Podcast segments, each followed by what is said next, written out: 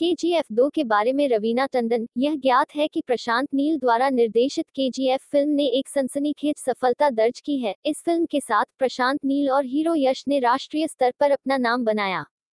यह पता चला है कि के जी एफ़ दो वर्तमान में के जी एफ़ फ़िल्म की अगली कड़ी के रूप में रिलीज़ हो रही है। इस फ़िल्म के अपडेट अब शहर की बात बन रहे हैं। बॉलीवुड हीरोइन रवीना टंडन जो वर्तमान में फ़िल्म में अभिनय कर रही हैं, ने अपनी भूमिका पर कुछ दिलचस्प टिप्पणियाँ की हैं।